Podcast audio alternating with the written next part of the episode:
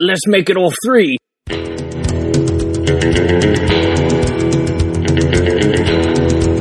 Only really basic bitches try this.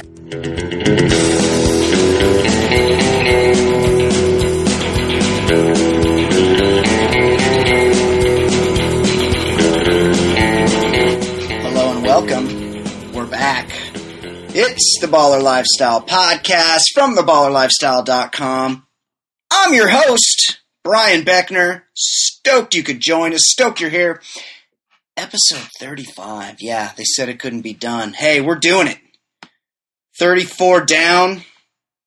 Doing 35. Who knows how many more to go? Millions, I hope. A million. Um, today on the show, Ed. Still in fucking England. I don't know why. I don't maybe they're gonna keep him. Maybe he's being repatriated. I'm not sure.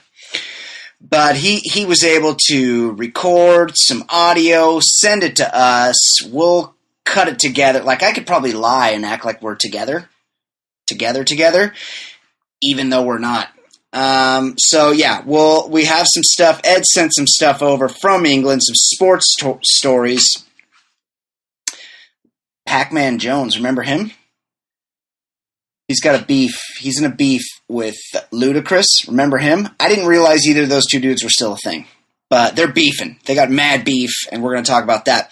Uh, Jerry Jones, Strippergate, I guess. I mean, I don't know. Um, he he got into some hot water. I feel like that kind of went away quickly, but we're definitely going to hit on that today. And the Florida State Seminoles had another really good. I feel like we've been talking about them quite a lot. I heard something weird about Florida State today that they're the college football national champion right now. Is that true? They won last year? Because I feel like I would know that if that happened, but people are telling me that is the case, so I'm going to go with it. Uh, apparently, I don't stay. I mean, this is the sports show of record. I should probably know who's champions of what, and we should do that sometime. Where like Ed quizzes me on like really, really common like who's the coach because I would not get any of those right. Like who who coaches which team, stuff like that. Uh, I, I don't know any like real sports. I'm not real sportsy over here. In case you hadn't noticed. Eh. Anyway, they Florida State did a really really smart thing. They had like a Twitter like uh, they tried to engage their fans with a Q and A with their quarterback Jameis Winston, who's been in trouble several times with the law, which was just a terrible idea. And of course, only Florida State could this happen. So we're going to talk about that for sure. Also, the return. We didn't get to it last week. Like we'll hit those topics. No real non-sports this week. It kind of gets to be a lot with just me talking. Let's be honest. You want to hear me talking to people. So we do a little bit. We'll do a little bit of pre-recorded stuff with Ed. He'll ask the questions. I'll answer them like you normally hear, and then we'll we'll do a quick how fucking old is this guy? Because we missed it last week, and a lot of people have been sending me really funny ones, and I saw one just kind of like I don't know. It's kind of jumped out to me, and uh, we'll see wh- what Ed thinks about that. And then we'll get to towards the end of the program. Uh, as always, we'll get to Fancy Pop, where Kate will come on, Fancy Sauce will come on and discuss everything that's happening in the world of pop culture, entertainment news, all the stuff we need to know. Uh, we'll we'll get to that in Fancy Pop, um, and of course, Bachelor in Paradise. That's popping off. There's there's watch it. I'm getting into it. Like I want to, I want to pretend like I'm not into it, like I'm above it. Like this is not the kind of shit I like, and I don't like it, but I'm really into it. There's one girl on there that's really fucking stupid, like really, like insanely dumb, and not even like creative editing dumb, just like legitimately just not a bright person. And there's some real dumb people. Uh, so we'll talk about that. There was a there was a reenactment that was awesome. Um, so we're definitely hitting Bachelor in Paradise towards the end of the show.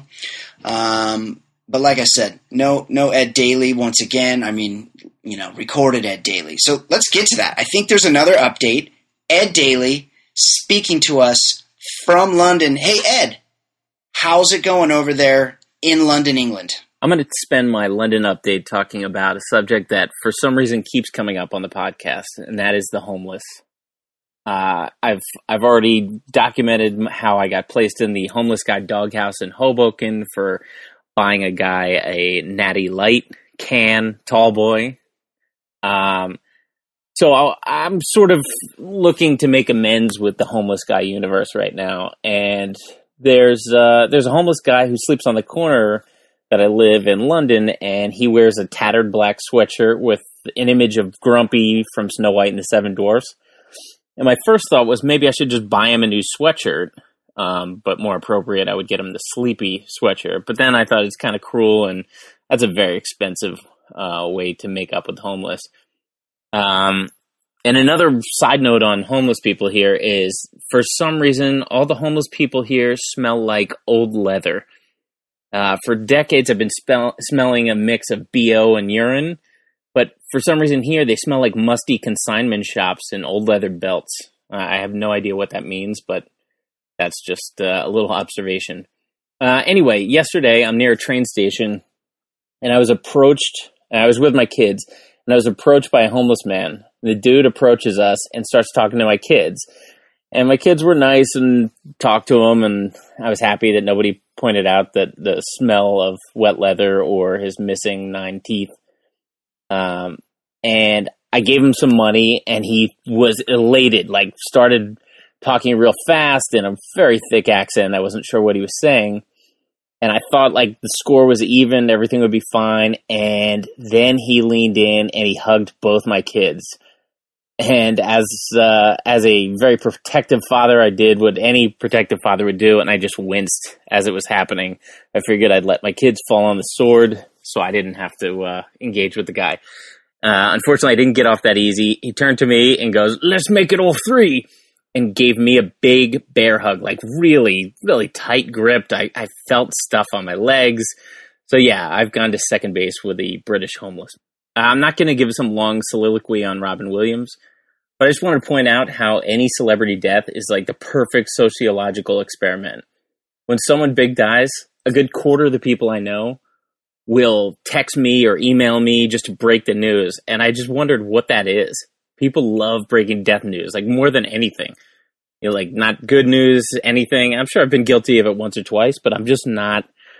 I'm just never as quick as some other people. And if you happen to look at like a Wikipedia page of somebody who died, the the news might they might be dead for 30 seconds and somebody's already updated it. It's the weirdest thing, but for some reason people just love breaking death news. So I was wondering maybe uh, you had thoughts on that. Wow, Ed Daly this guy Ed, you have more. You've had more interactions with crazy homeless people in the past month than I've had in my entire life. You don't, apparently don't know the routine. Duck your head. Don't make eye contact and keep moving. Like let's not. These people are unwell. You know, there's a reason that they're homeless. There's often several reasons that they're homeless. Um, yeah, I thought the same thing. Robin Williams passed away. I should have gotten that to that earlier, but really a, just a major tragedy. Um, he was obviously a very talented guy. I remember being a kid, and my parents had like one of his early stand-up specials on VHS, and I really, really thought it was so fucking hilarious. I would watch it all the time. He had just an unbelievable amount of energy. Was really a very, very unique performer, um, and who turned out to be a terrific actor. Like really, really one of the best. I mean, if you really consider the range of his performances, he really was, in fact, a special guy. Um, terribly, terribly tragic the way he passed. I mean, anybody that goes before their time in any way, it's a, terrible tragedy. Um, but when people are unwell, when they're depressed, it just makes it that much more sad because I'm sure everyone that knew him wishes there was something they could have done to help him to get to a point where he could live a normal life and just not feel miserable all the time. And I feel terrible for him and everyone that was close to him uh, because that's just the, just the saddest thing you can think of. Also, I was Ed and I were off often on the same wavelength because what is that? I was just thinking that driving yesterday. I heard it on the radio, and I'm like, oh, you know, this is terrible tragedy. But um, first thing I thought is how many people are like rushing to Twitter to let it be known, to send their condolences, just to let it be known that they were the first one to know he died. There is a thing where people are just so weird about wanting to be the first one to know who's died. That is a weird, weird thing. And now, like, all information is instantaneous. You know, it's like there, there used to be, you know, it was always like, oh, someday the government's going to put a chip in our head. We're all going to have a chip implanted into us, and then we're going to have this collective consciousness. Well, guess what? No chip. The fucking chip is in your phone and it's in your hand. We all do have a collective consciousness. We're all one mind. And it's because we're all staring at our fucking phones all day long. So no one can know any, no one ever has known anything first in the age of the internet because everyone knows it all at once. So calm the fuck down. Also, Ed had some thoughts on Tony Stewart. All right, sports. The Tony Stewart situation. Uh, since we are the sports show of record, I figured it's only appropriate we briefly discuss race car driver Tony Stewart murdering a competitor this weekend. First of all, I watched the video, and the competitors are driving in what seemed to be dune buggies. I thought this guy was a NASCAR driver, and I'm, I'm not very familiar with everything, but I thought NASCAR was like a pretty standard looking car with a bunch of ads on it.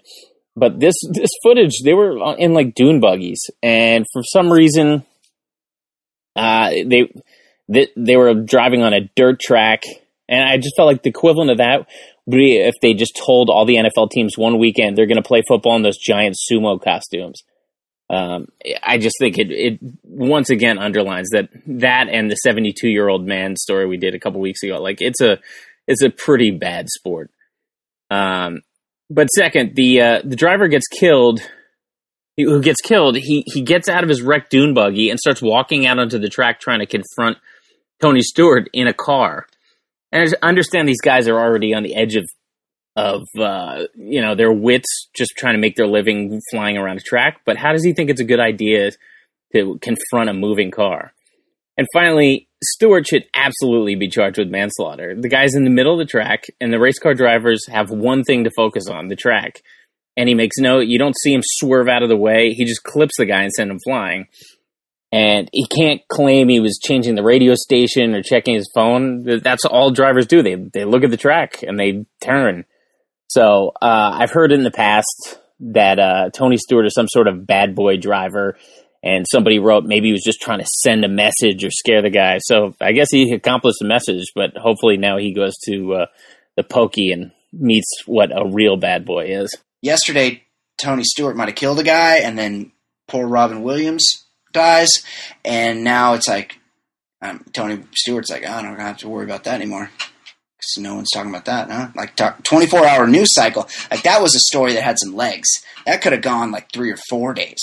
You could have got like 72 hours out of that, or what's what's one more day? Add 24 to 70, 96. Could have got 96 hours out of that story. And I don't know, I don't know why they were driving dune buggies. I don't know why they do it in the dark. But I have to quote. I first of all, I don't watch videos of compound fractures. I don't watch any kind of war bullshit. You know, hey, watch this village get blown up.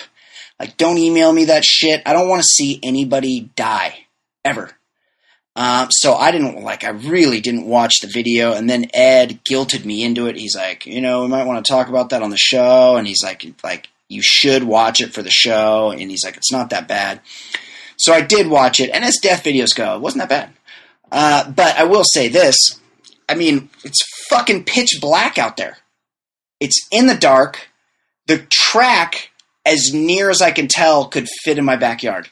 What, like, he gets him in a crash. The guy gets out of the car, and all of a sudden he's back. Like, how big is the track? I thought these things were like half miles.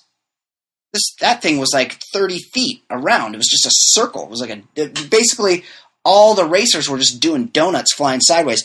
Also, their like cars have like big airplane wings on the top so they don't fly away. I don't know what that is. It didn't look very easy to control.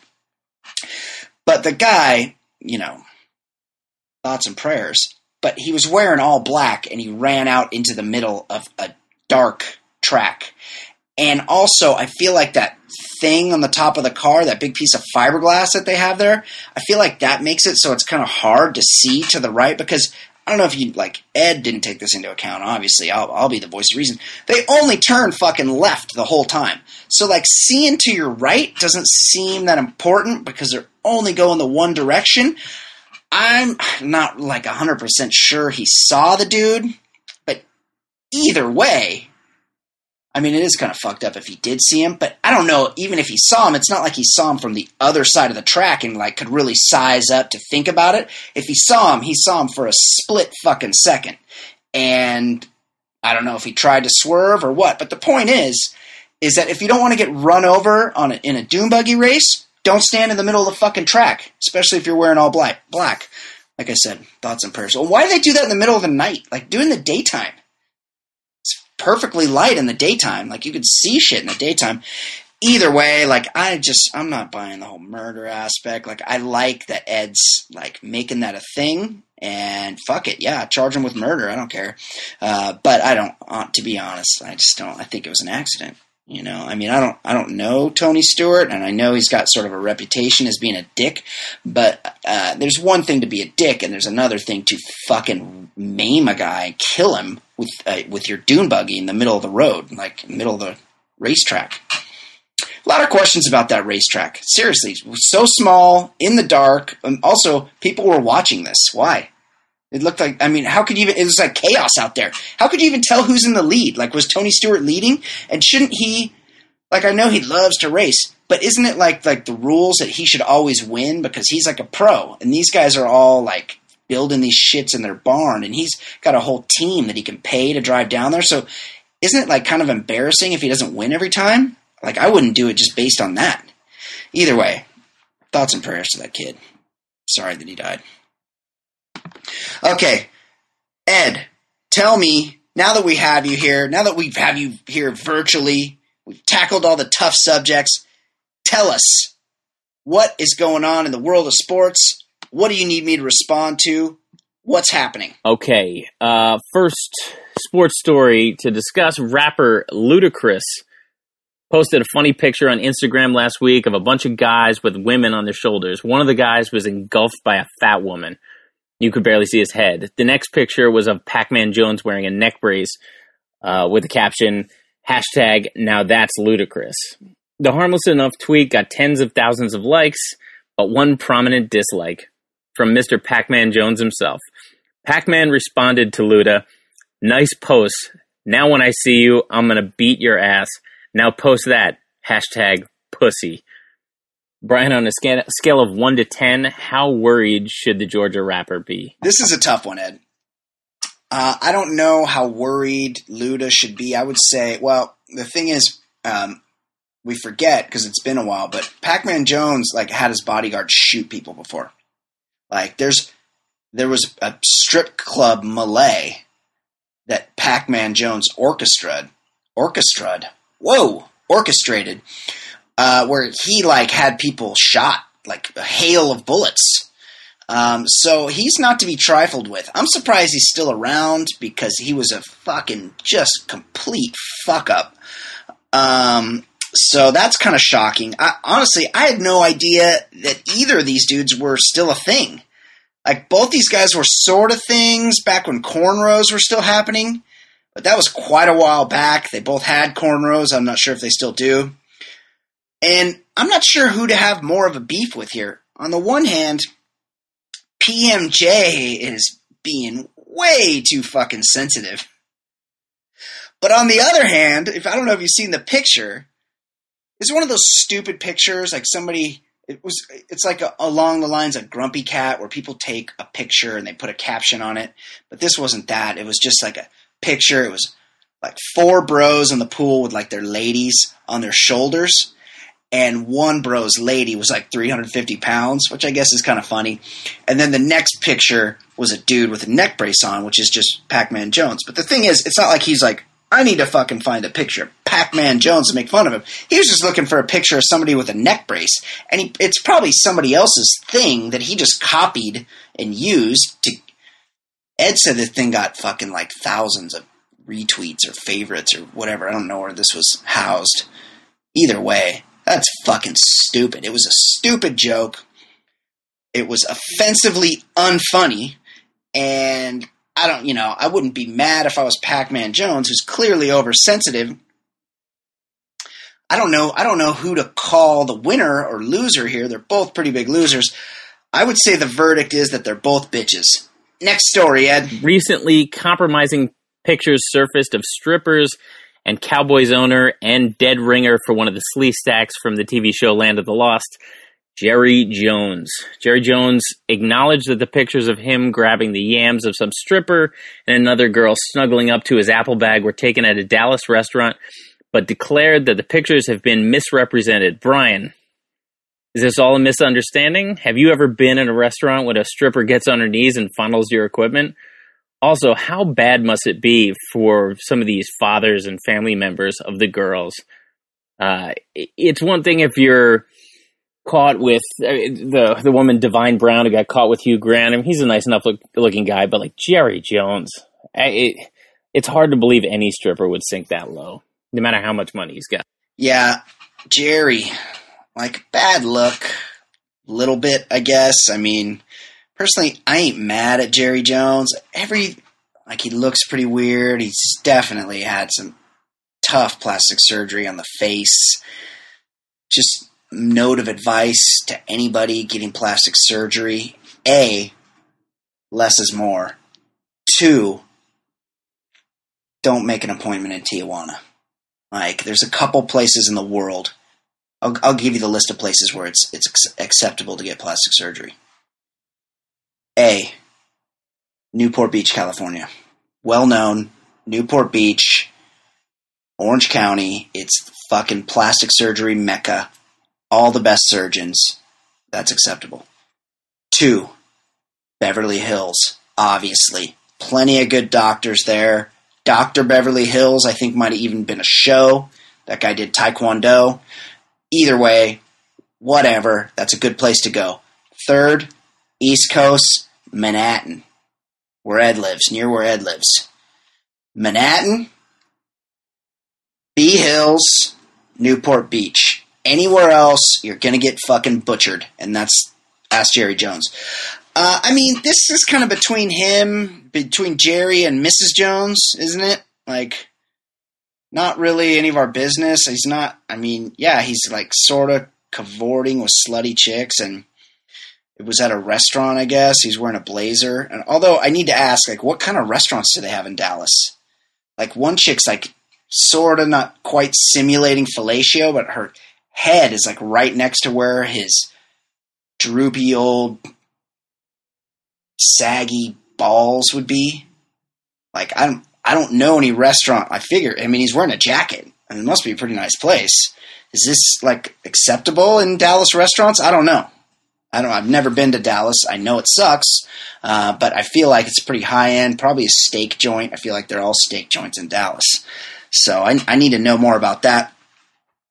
And these chicks should get both Academy Awards and hazardous duty pay because they're really, they really seem to be enjoying the company of Jerry. And um, like I said, I've heard Jerry. Uh, everyone I've ever known that's encountered the guy, I've just heard that he's a fucking really cool dude. Uh, just a really nice, friendly guy. I don't, you know, I'm not a cowboy fan. I don't really have any quarrel with him. Uh, but these chicks were like, uh, you know, he, he's a million years old compared to these broads. So uh, I, they were really like they must have been handsomely rewarded because they were really seemed to be enjoying hanging out with him. Also, maybe they should get hazardous duty pay. Academy Awards. A, they need Academy Awards. Two, they need hazardous duty pay because if they did, if Jerry did get down with him, I mean, he's real damn old. He's probably in his how fucking old is this guy, Jerry Jones? He's got to be in his seventies. He's got droopy balls. I mean, that's unless he's had surgery on those, you never know. Um, it's can't. I mean, he's not handsome. Let's we could say that. I know he's a nice guy. Sorry, Jerry. Apologize. Uh, he's not handsome. You know, they they were really they were earning their pay definitely, and he should just be more careful with cameras. Like you know, just you never see pictures of Derek Jeter like this, and he's out there giving the herp. I, I mean, hanging out with chicks left and right. You never you've never seen a compromising picture of him, and the rumor is is because he confiscates all cameras, doesn't allow his, his photo to be taken, which is smart. So Jerry should try that. Uh, okay, Ed. Next question. What else is happening in the world of sports? Finally, on Sunday, Florida State's football Twitter account posted the following tweet Hashtag Noles fans. Do you have a question for our starting quarterback, Jameis Winston? Tweet us using hashtag Ask AskJameis. The responses range from the mild, like this stolen crab leg question. Jameis, do you know that you have to get to buy one to get one free at Publix? Hashtag AskJameis. To the more severe, after getting away with a high profile rape and theft, what crime will you commit to complete your triple crown? Hashtag AskJameis. Brian, you were in PR. How dumb is the PR department at Florida State for setting this up? Yeah. Jameis Winston. Ah, oh, this is great. This was hilarious to me. I mean, it's just when you really think of the gyrations. This is this is a, a major university athletic department. Apparently, the national champions, the BCS champion football team. Like there's there's a lot of money involved. There's a lot of people, a lot of eyes. Everything typically is very curated. There's a lot of approvals that need to happen. And you know, it's not it's not like just some it's not like me like when I'm drunk on a Friday night, sometimes I'll just be like, you know, I'll start interacting with people on Twitter. Like, hey, ask me questions. You know, like if you follow me, you want to ask, I'll, I'll, have some funny answers for you. Uh, that's just me. Like I'm stupid. Like I don't I don't have a, a reputation to protect. Mm. Something like this usually takes weeks to plan and needs to be signed off on by a number of smart people. That means that Ask Jameis was probably the product of several apparently fully functional human brains, which is just tough to imagine. I just like I feel like somebody some intern had this idea and was like, "What do you think?" And all these people had to approve it, like the athletic director and the coach for sure, and all sorts of people, the PR, the SID, uh, all all sorts of people had to agree that this was a good idea. And I feel like somewhere along the line, at least one person would be like, "You know what? Like this is a pretty good idea, but I, I don't want to spoil the party." But there was that whole rape thing. You guys remember that? That was where a woman said Jameis, you know, the quarterback that we want to talk to the public. A woman said James raped her, and then the Tallahassee PD decided there wasn't enough evidence to file charges. But it turned out that the Tallahassee PD never even technically investigated the charges. Does that ring a bell with you guys? Anyway, I know it's highly unlikely, but someone could potentially ask him about that. Just playing devil's advocate here. Oh, also, um, he shoplifted crab legs from a supermarket like a few months ago. Um, that potentially could be brought up. Uh, I don't want to be a buzzkill, but maybe this isn't the best idea. And of course, they somehow they went through with it. They did it. Um, no, there were were no voices of reason in Tallahassee. Not that I should be shocked by that. And shockingly, Twitter lit up with tons of questions referencing exactly those two incidents. Huh. What are the odds? Who'd have guessed? Really, really sort of shocked there. Um, and Ed read off a few. They were mostly all about uh, his, you know, rape and crab leg thiever- thievery. Um, I'm sure there were a few Noles fans that were like, "Hey, Jameis, you gonna go 14 and 0 again? You gonna get us another BCS championship? We love you. We love you down here, brother. We love you, James. Also, that name, that's would have been my question. James. James isn't. Like, fucking kind of name is that? Um, but my favorite, and I and I didn't. I wish I could credit whomever wrote it. but it was my favorite Ask Jameis question was the elegant in its brevity quote, "Can you read?" Sometimes, you know, it's the simple shit that just fucking wins. Uh, so yeah, that was really, really stupid of them. Um, not shocked that that came. You know, you don't you don't see Harvard or Columbia or Princeton or Long Beach State putting their accused felons out there to be questioned by the masses, unfettered, unfiltered. That's the word I was looking for. Fettered, filtered. I don't know words. I don't know sports. I don't know words. I don't know stuff. Uh, all right, Ed, excellent job. Ed, let's get down to this. How fucking old is this guy? Okay, Ed, I was sitting there the other night. I was with my family. My my girlfriend wanted to, my children to see a very popular cult classic. Not even a cult classic. I mean, it's a movie that a lot of people know. Um, it was a big movie in my childhood, but I, it's about dancing. So I never saw it myself. I don't watch movies about dancing. And of course, I'm talking, it had Kevin Bacon in it. Of course, I'm talking about the very popular movie Footloose. In that movie, the town is, it's illegal to dance in the town. The town is run by a reverend who is um, I, just, I just learned this like last week. The, the Reverend is has lost a son who was listening to loud music, and that caused him to get in a car accident. So no music is allowed in the town. And Kevin Bacon comes down from the big city and shakes things up, and he gets a girlfriend, and his girlfriend was the sister of that dude that played the Beastmaster. Remember that? Can't remember her name, but the Beastmaster, it was the Beastmaster's sister was the girlfriend. Also, she was supposed to be in high school. She looked like she was about 43 years old because that's how they did it back in the 80s. Uh, but speaking of people that I was shocked because the, the guy that played her dad looked very old in that movie and he's still around today. And of course, I'm talking about the very well known, super creepy character actor. You may know him from Harry and the Hendersons. In lots of shit. Of course, I'm talking about John Lithgow. Ed, how fucking old is John Lithgow? All right, John Lithgow. I feel like I've got a pretty good beat on this guy. Let's say Footloose was 30 years ago. 1984 is 30 years ago. He was the father of a pretty hot high school senior girl he looked a little older for a dad, but like not really. He was he was older. I'll say he was fifty something, but uh, I'll be generous. I'll say he was fifty there because we all know people in the early '80s didn't take care of themselves.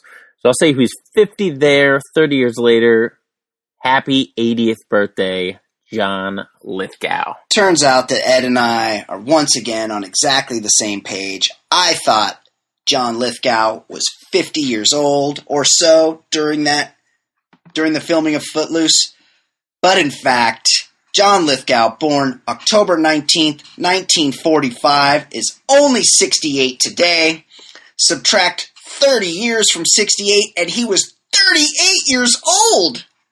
38 years old at Footloose, one year younger than I am. I thought he was 50, maybe as old as 55 really, really incredible to think that he was bare, younger than I am right now. It's unbelievable. John Lithgow, 68 years old. Ed, who is your how fucking old is this guy? Okay, my how fucking old is this guy is somebody you know. Um, he had a real good run in the early to mid 80s. Wilford Brimley to give you a couple of uh, points, the movie Cocoon was 85. The Natural was 84. Remo Williams, great underrated action movie, was 1985. Uh, Wilford Brimley, tell me how old is Wilford Brimley today? Once again, Ed, you and I are on the same page. We are together on this one. Remo Williams, one of my all time favorite and very underrated action movie. Uh, who can forget Fred Ward and his star turn as Remo Williams? How how did he not get a series of those? Because I was ready for the Remo Williams sequel, and I think they might have done a TV movie at some point. Anyway, some studio dropped the fucking ball because Remo Williams is awesome. Chun, dude's not even Asian. Uh, but to be honest, I'm pretty shocked that Wilford Brimley is alive still. He's really hanging in there. Maybe I mean he's like older than Chun at this point because based on your thinking, Ed, and I'll go with this, people in the 80s did not take care of themselves. So in 1985, he looked like he was about 75 years old, but I'll knock a few years off of that for the 80s just because everybody was fucking old in the 80s. I'll say that in ni- well, I'll knock a decade off of that. So in 1985, he was 65 years old. 30 years later, that would make him nearly 30 years later, 29 years later, that would make him a crisp, still doing commercials, still pronouncing it diabetes, still got that stash. I bet Mrs. Brimley loves that stash. You know what I'm saying, Wilford? Get down there and do some work with that stash, don't you? A little flavor saver, don't you? Rascal. You're a rascal. Uh, that makes him a, the ripe young age of 94 years old. Ed, Wilford Brimley is 94. Wilford Brimley is 79 years old, which means 30 years ago, when he was in The Natural, he was in his 40s and he was the he was probably filming Cocoon in his 40s and was hitting 50 right around the time Cocoon came out. So Wilford Brimley was born in September September 27th, 1934. That makes him 79 years old. Game set match. Unbelievable, quite possibly the best of all time how fucking old is this guy? Wilford Brimley, 79. I just can't even. I feel like we need some DNA evidence. I feel like he might be shaving 30, maybe 40 years off his age. Maybe he took some of that serum and cocoon where they went in the pool. It wasn't a serum. It was like they flavored the pool with the fountain of youth with those cocoon things. Made everybody feel young. Maybe he actually took that. You ever think about that? I don't know if we can ever do better. If you think you can, email us mailbag at theballerlifestyle.com. Okay, Ed, excellent job as always. Thanks for checking in from England. And that brings us to our final segment of the program. You hear her music, you know it, you love it, you wait all week to check in on what is happening in the world of pop culture. It's Fancy Pop. It is my pleasure to bring on our special ballerlifestyle.com bachelorette and pop culture correspondent, Fancy Sauce. How you doing, Fancy? Hey, I'm doing good good to hear. I know you're missing Ed. It's kind of weird to do this without Ed. It's just the two of us. When's Ed coming home? I don't know. I think it's I think it's the entire month of August. But he has children. They have to go to school, right? Can't believe he bailed for a month, Ed. I'm like, do they even have schools in England? Would they be? Would he be putting them? Is he homeschooling? He might be. He might be a homeschooler. Ed does not strike me as a homeschooler. No, definitely not. Uh, okay, Kate what is happening, what is going on in the world of pop culture. I didn't preview any stories other than The Bachelor in Paradise, which I can't wait to get to. Let's get all the other stories out of the way. What is happening in the world of pop culture? Okay, first of all, and the Kardashian weekly Kardashian report. Uh, what is my favorites? What is up? With... AKA America's royal family. Right, right. Just when you thought she couldn't get any worse, Kim Kardashian is releasing a coffee table table book of 352 sexy selfies titled Selfish. I mean, it literally was only a matter of time before she attempted to monetize what she does best, which is taking photographs of herself. Um, Even worse than Kim Kardashian, though, is any human that shells out the 1995 to purchase this book. Absolutely, Kate. This is, of course, I'm not like she's like a squatty ethnic broad from Glendale. Yeah, She like this she's is, the luckiest. This is no. This is not like any kind of ravishing beauty. Um, no, no, like no one. I don't need to see one picture of her, much less three hundred and something. People do know that you can just follow her on Instagram and for free see endless selfies with I her, though, right? I would never bring myself to do that. But Kate, this is a good. Like I was thinking, definitely like the Entourage movie. The Entourage movie comes out next year. Mm-hmm. That's going to be ground zero for my sterilization laser that I want to. Oh, right. every every showing of the Entourage movie, everyone that bought a ticket, as soon as the previews start, eh, they won't even feel it. It's like an X-ray, just a, a quick, just like that. And my sterilization laser will sterilize everyone in the theater. I feel like I a could do idea. I could do something with this book. Like as soon as you purchase this book at Barnes and Noble or on Amazon or KimKardashian.com, like something some there's got to be a way that when the book arrives there's something like on it. It's like laced and as soon as it touches your skin, it it makes it so it's impossible for you to ever reproduce chemical castration via the That's not a bad Kardashian book. What do you think? That's not a bad idea. I just the Kardashians are so pervasive; they're everywhere. They're all over the celebrity news, the regular news. I really I can't get away from them. I don't get it. I want away from them. Is, is there more Kardashian news? yeah, over the weekend, Kim's younger sister Kendall, who's 18, um, who basically. That's her half sister. grew up. Yeah, she's a Kim, um, Kim's mom, Kris, who Mhm, I would. I would argue is the worst of all of them. hmm Um, I wouldn't. I wouldn't Bruce argue Jen- with you. And Bruce Jenner's child. Um, she basically grew up on Keeping Up with the Kardashians, Bruce- so she had very little chance of growing up a, a decent. human Bruce being. Jenner was once the greatest athlete in the world. So now it's it's incredible. Yeah. And now he looks like your your attractive aunt. Yeah. He he looks like my Ivy. my lesbian aunt. I don't have a lesbian aunt, but if I did, I hope she would look as good as Bruce Jenner. Apparently, Kendall over the weekend was at uh, Mercer Kitchen in Soho, dining out with her buddy Hailey Baldwin, daughter of Stephen Baldwin. Uh, apparently, they skipped out on the check, which was about sixty dollars, because they couldn't get an alcoholic drink from the waitress because Whoa. they are teenagers. Yes. Um, I'll read from the story. According to page six, Kendall was out at the Mercer Kitchen in Soho with Hailey Baldwin, daughter of Stephen Baldwin, couldn't get a drink. An annoyed Kendall got up and left and didn't pay for all the food, about $60 worth, and without a tip. Her server, actress Blaine Morris from Skins, Uh, apparently ran outside to confront the diner ditching Junior Kardashian, who took a couple of 20s out of her wallet, threw them at the server, walked away, not even counting if it was enough tip. ah, what a fucking bitch. I mean, is that not the worst? story? Seriously. Well, there's nothing worse than uh, entitled children of privilege. Bruce Jenner's not going to be very happy. I don't think he is going to uh, be very impressed with Let's his be- daughter's behavior. Let's be honest. He doesn't wear the skirt He's in the family. He, He, does- really, do- he really wears the skirt. He doesn't. He doesn't wear the uh, St. John women's pantsuit in the family. Um, he is not in control of anything there. This is Kris's thing, and she will somehow spin it. Trust me, this will be a storyline on that shitty television sh- program they produce.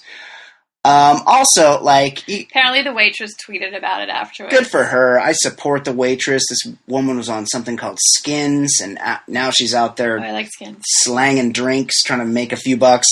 Um, I, you know, I, it's, it's one of those things when you're underage, you just kind of got to wing it and hope you go. If you don't have a fake ID, or you hope you can trade on your fame, Just because you don't get what you Yes. want in any situation, doesn't mean you don't have to fucking pay. Well, it doesn't mean you act like an asshole Yeah, either. yes, you got some other shit. The not paying is beyond. Yes, it's beyond. She was probably embarrassed. She's a lot of money. Yeah, I'm not a fan. Okay, next story, Kate. Okay, that hot mess Courtney Love claims she lost about 27 million in Nirvana money. Um, which is a lot of flannel shirts. Good one, Ben. Um, Love explained that much of the dough went towards settling several lawsuits over the years. In typical Love fashion, however, she's not sweating it. Quote, I know that's a lifetime of money to most people, I mean, to everyone. Ugh. But I'm a big girl. It's rock and roll. It's Nirvana money. I had to let it go. I make enough, enough to live on. I'm financially solvent. I focus on what I make now. I had to let it go. Like, that's her excuse. Twenty-seven million dollars. But one thing that helped her keep track of her money, she claims, was cocaine and later crack. Quote, I had to run very fast to look after my money. What? And I felt cocaine helped me do that. So I started Mm-hmm. Wow. taking cocaine, and that turned into nine months of crack. Well, if there's one thing I know for sure, everyone I've ever known that's done lots of cocaine and crack, very organized people, very Yes. on top of their finances, well. like always like really in control of everything in their life. So why should Courtney Love be any different? And here's the thing, like I like I like Nirvana's music. Like Kurt, you know, I I don't like anoint Kurt Cobain genius status like some people, but he's like a, he rocked. Like he was pretty cool.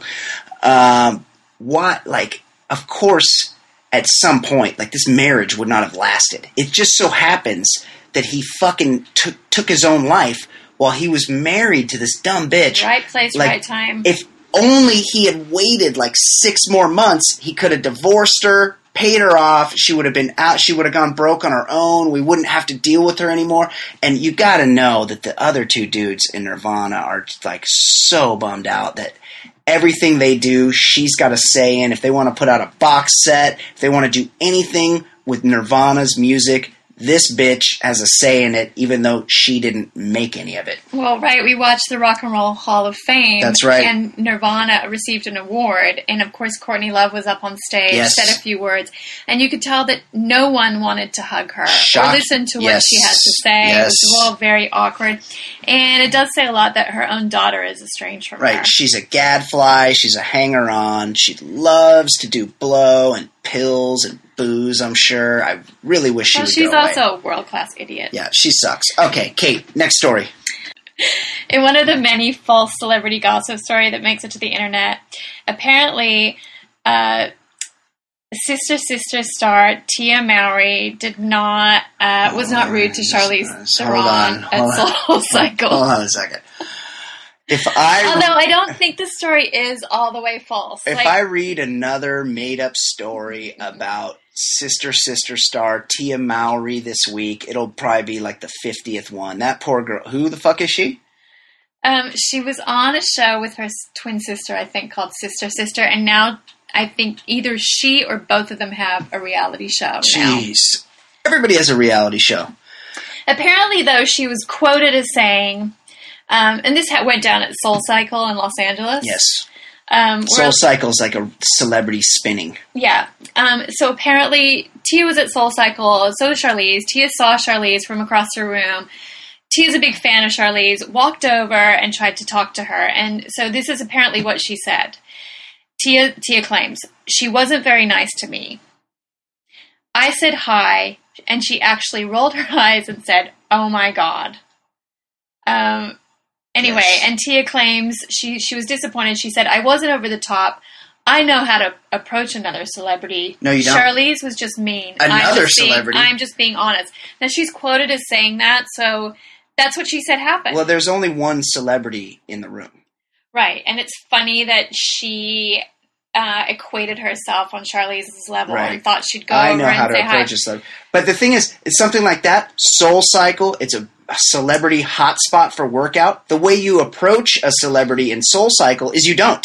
No one wants to be talked to at the gym No. by anyone. No one's looking their best, and it's like an unwritten and I'm not a rule. Like, um, this is this is a civilian-free zone here. We're doing Soul Cycle. Like, leave I- me the fuck alone. I think the false part of this story Team was Charlize. that it was cla- it was claimed that Charlize tried to kick, have Tia kicked out, out of Soul Cycle once and for all, but apparently that's not true. Good to hear. Um, and then apparently Charlize was spotted over the weekend at LAX um, with some bling on her ring finger, Wow. um, which is fueling ru- rumors that she and Sean Penn are engaged already. Using the word bling on my podcast, huh? You think that's okay?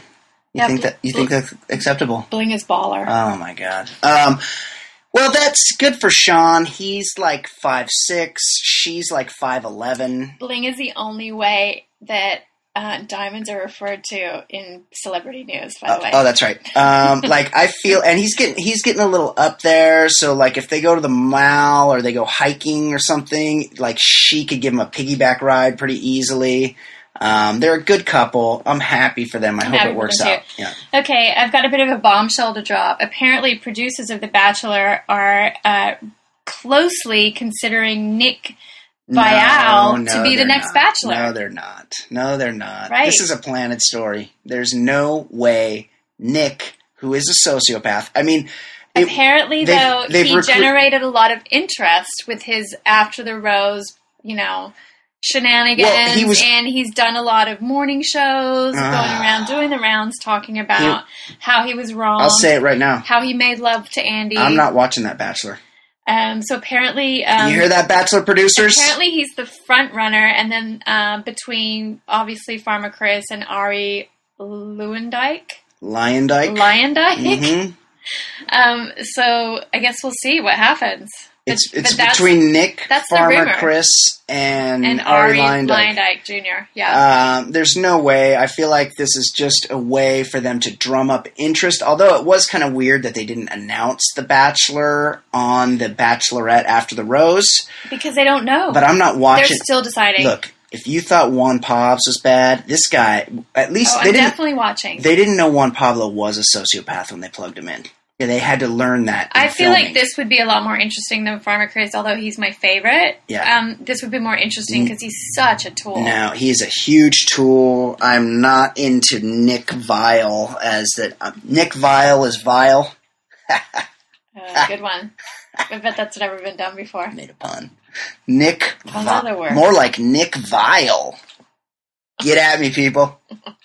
Uh, no, this isn't happening. That's that's a planet talk, story. Let's talk Bachelor in Paradise. Let's talk about it. I'm so excited about this. I'm I, if I wasn't hooked after first I mean, episode, lots of good stuff happened. I'm I'm so much good stuff happened, and you know me, I'm not a preparation guy. I'm not a quote note taker, and I really wish I had because a, lot of shit happened last night. I took some notes, so I'll I'll fill you in. okay, Kate, let's So talk about we it. We got two new contestants last night. Two guys, right, some guy called Chris, Chris Bukowski, who, who claims he's 27, who he, he looks, looks 47. He yeah. looks like he's the poor man's Gerard Butler. All of these guys lie. Everyone on the show lies about their age. Okay, he was from apparently I didn't watch Emily's season of The Bachelorette, but he was apparently on that and he got rejected by her.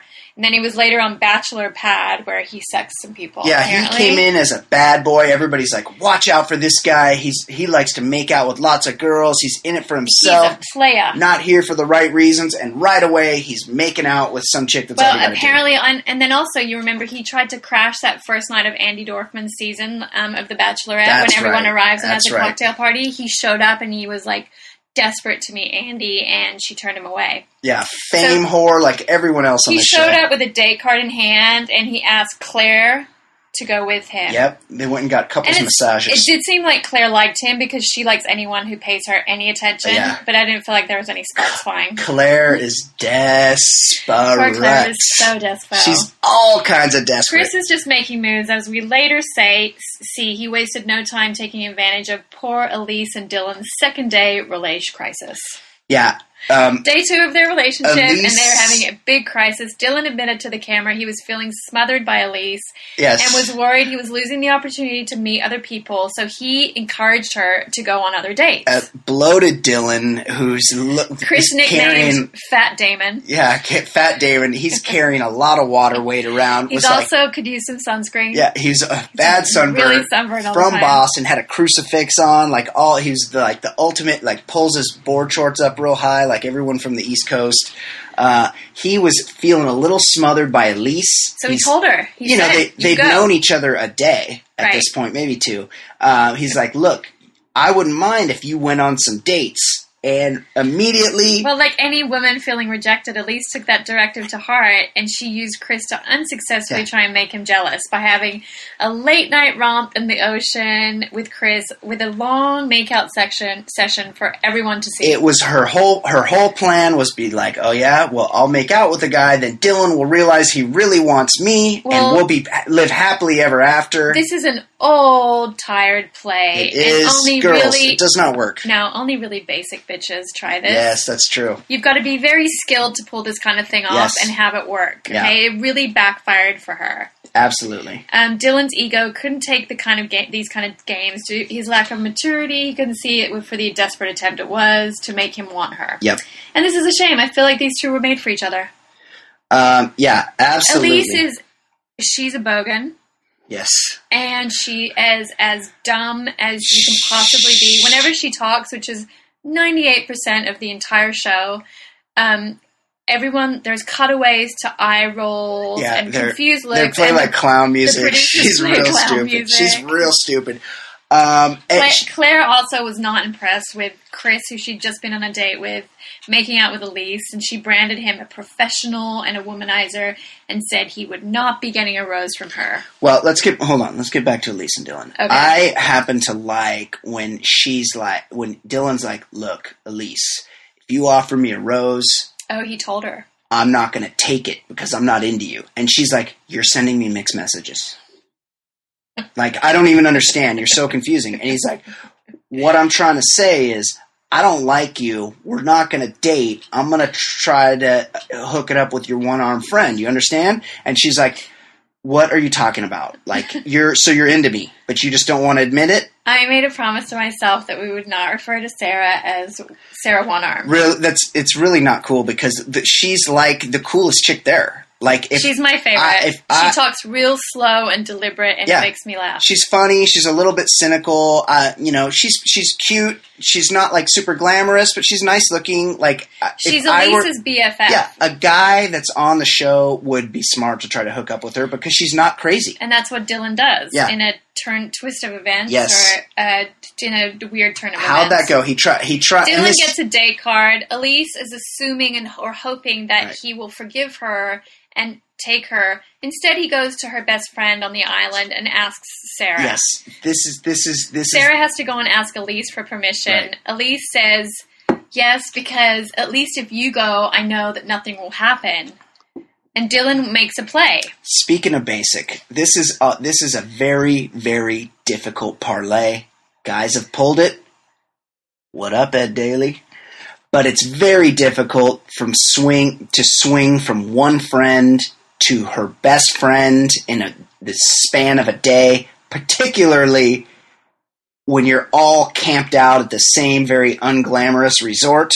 There's just there was just no way Dylan was going to pull this off. He's way too basic. He's way too East Coast. He's not as suave as the kind of guy that can parlay one, the roommate to the friend, and he was not able to pull it off, was he? Well, I'll tell you why in a minute because I think the reason why um, really happened during the rose ceremony, but we're not quite there yet. Mm, So then we've got Robert, who's I don't think is hot, and he always has a red nose. Yeah. He's all butthurt Yes. that Lacy with the huge fake titties is holding hands and kissing with Marcus after they shared their romantic date. Lacy is fugly. She's the least attractive person there. Lacy has clearly chosen the hotter of the two guys, Marcus from Andi's yeah. Um, season, who told her Andy he loved her on the first date, and I'm sure Yeah. he's going to be telling Lacy he loves her anytime soon. He also has. He also claims to be 25, but he has the male pattern baldness of a 49 year old soccer dad. but I think he's arguably the hottest guy there. Either he or him or the new guy, Chris. He's in good shape. Uh, I'm not feeling Chris. Uh, yeah, I would say Marcus is probably the best looking. Okay, so the cast had a party to welcome Chris on his first night, um, coining the cringeful phrase "yopo," as in "you only paradise once." Oh, I didn't. I must have been they- looking at my phone. They took shots Oh and acted like idiots. Babe, Yopo. Yopo. I missed that. yeah, you guys can use that. Oh my god, I'm so glad I missed that. Um, so the second new arrival was this guy Zak from Desiree Hartsock season of The Bachelorette, who Clare immediately gravitated towards, Oh, yeah. saying he had quote unquote good pheromones, and that she immediately felt a romantic connection. Had, yeah, connection. Everybody's having connections. Do we have a connection? Do we have connection? Connection? connection? It's all. It's all right reasons and connections. Um, yeah, and then okay, so the biggest, I think, obviously, it's a fake planted story of the night, is that Mark Carroll finds conveniently finds a letter that fell out of Ben's Oh, backpack totally. Ben, I forgot about Ben. that was Well, Ben hasn't made any connections. No, he hasn't. Like he, just bros down with everyone, and he's just Yeah. there to play some He- some like touch football. he and- obviously hadn't made any connections with any SPF 30 either because my man needed to get out of the fucking sun. the producers need to provide sunscreen. Apparently. Everyone's sunburned. Holy shit. Um, so they find this letter that was apparently written by his girlfriend back home. Okay, no one writes handwritten letters, No. They send emails these days. right? And you can just read them on your phone. And So- then he like didn't deny it. Well, they like, they yeah, all they all into her. they all confront him, and yeah, it, it turns out shock horror. He's not there for the right yeah. reasons. Yeah, right reasons. And Michelle Money, who She has a breakdown over this. who was not in any way had no relationship with Ben, probably never talked to him. Well, she- she's She's practicing her dramatic acting. she's like kind of making out with Marquel at this point. She's going to put this on her reel for auditions Yeah. where you have to cry. she she started pouring copious tears that Ben had not been there for the right reason and didn't wasn't taking it seriously and if anyone else was like that on the show she wanted to leave right that moment because she was on her third reality show for the right reasons. Right. Ben might have taken the place of her soulmate, and now she'll never know. She'll never know. So Ben picked up his green turtle backpack and said, I'm fuck? done with Hollywood. Yeah. And bounced. Ben, okay, so the night of the hopefully to wear some. Hopefully there was some aloe vera back at the hotel. Yeah. Um, the night of the rose ceremony, there were some awkward conversations. Firstly, Marquel chatted with Michelle Money. They have a connection. Um, he said he liked her, but he had a list of concerns. One of them being that quote she likes to drink, They never got past his which he first was, list. which he wasn't sure he was okay with. Yeah, Um, basically called her a drunk, and you know, no surprise, Michelle Money did not take this very well. yeah, and then then he then he took a big swag off his Chianti. Um, Dylan had another chat with Elise, explained to her that he just wanted to be friends, and it was apparent that she was not comprehending what he was saying at all. He told her again not to give him a rose at the rose ceremony because he wouldn't accept it. But Elise hears something totally different when Dylan speaks. Yeah, she's a moron. She's really really stupid. Um, then, so at the rose ceremony, ignoring what Dylan said, Elise still tried to give him a rose, which he wouldn't accept, like he said he wouldn't. Yep. that she then la- launched into this very long, bizarre speech about women deserving someone who would 100% fight for them. Everyone was looking around like, what the hell's going She on? She made out with another dude the day before. Then she turned the ocean. around and gave the rose to that guy, her Yeah. second choice, Chris, who laughed when he accepted it. Well, yeah, because he he's like, oh, sloppy seconds, huh? Okay, He I guess. but he's in it to win it. yeah, Yeah. yeah. Michelle Money did still give her rose to Marquel. Lacy gave a rose to Marcus. Clare picked Zak, the new guy, and Ashley gifted hers to Graham. Those two are mad boring. Oh yeah. I think Ashley might be the most crazy person on the show, and I'd really like to see her showing that side of herself. Well, it looks more. like in the previews, it looks like Graham is like gonna try to break free he of must be feeling Ashley's. Smothered too. Yes, She's got him yes. in her clutches. Yeah. And here's the thing: if you if you get loved up on this show, you're not getting any airtime. If you want airtime, if you want to be on TV, you need to have drams, and a few people get that that, and a few people don't. So the final rose um, was Sarah's, and she we weren't sure if she was going to give it to Dylan or Robert. Yeah, Dylan made a play for it beforehand. Dylan He's had like, taken her on a date. "I want to get to know you better. I'm not Robert Robert Elise." had said the same thing. Yeah. Um, but after Elise's crazy speech, Yeah. I think Sarah just wanted to opt out of that love triangle, so she gave her rose to Robert. if Elise if Elise doesn't make the play for Dylan, then Dylan's like a free agent. Where she said, "I'll take the, I'll go with what's the other guy's name? Chris. I choose Chris." Then it's like Dylan hasn't rejected her, and he would be free to be selected by Sarah. right, exactly. But um, Elise is dumb. She didn't. She she wasn't getting it. He was over it. So um, yeah, Fat Fat Damon was. Is that what they call him? Fat Yeah, Damon. yeah. Fat Damon was elim- Fat Damon was eliminated. You know, Dylan's still a bit of a sad sack, just like he was on The Bachelorette. I feel like he needs to go and take some water pills, like really shed. He really had a layer of bloat on him. Like he was not fat, but he just looked like a little bit chubby, a little bit of water weight there. It was probably a good time for him to leave. I'm predicting that Chris is going to play quite a Of- few people. Of course. Absolutely. Starting with Lee. He's a veteran. He he sexed a couple broads on Bachelor Pad, as far as I'm heard. He knows what he's doing. He knows what he's doing. He's a pro. He's a he's the guy. Oh, also, real quick before we sign off, can we talk about the dramatic reenactment? That was one of the highlights of the show. So they go. So the chick, the crazy broad that got kicked off, Michelle K. Michelle K. No, bounced- she she She- she, yeah, eliminated she herself last week. she so the they revisit that because it's just too good of a story not to tell even though it doesn't fit into the show at all they talk about how she had hooked up with a sound guy they had adjoining rooms at the hotel and the night after she left the show she went back to the hotel and apparently the dude showed up at her room and was in her room when The cast handler came. when the cat yeah when someone from the show came and he got freaked out and was on decided he would it would be a good idea to jump off the second story balcony. The best part was that he was on the second story and he said, Well, I looked down and I thought it was only like six feet or so. What fucking second story is only six feet above the first story? right. Like, were you? Is this like Willy Wonka's chocolate factory? Did you did you notice yourself hunched over at all when you were on right. the first floor? You're not in Hobbitland. like stories are like ten feet, I think. Right. So you were at least ten feet. and he also jumped onto concrete, not Yeah. grass. And so now he's in hospital with both legs in a cast. Yeah, broke. Looked like he broke both of his heels. just a full on, just a real, real dumb shit. Like I feel like they could have brought him in, and there may be time. Like bring him in as one of the bachelors. Yeah. He's definitely has enough brain power. That's it for this week's um, Bachelor in Paradise recap. Outstanding. Really excited. I'm- Can't I'm wait hooked. to tell I'm- you guys what happens next I'm week. much more into Bachelor in Paradise than I was the Bachelor Oh, me too. et Me too. or any of the Bachelors. Um, really excited. Kate, you ready to do this again next week? I'm always ready. I was born ready. Outstanding. Can't wait. Okay, so for Ed Daily, for Kate Fancy Sauce, I'm Brian Beckner. This has been the Baller Lifestyle Podcast from theballerlifestyle.com. We'll see you next week.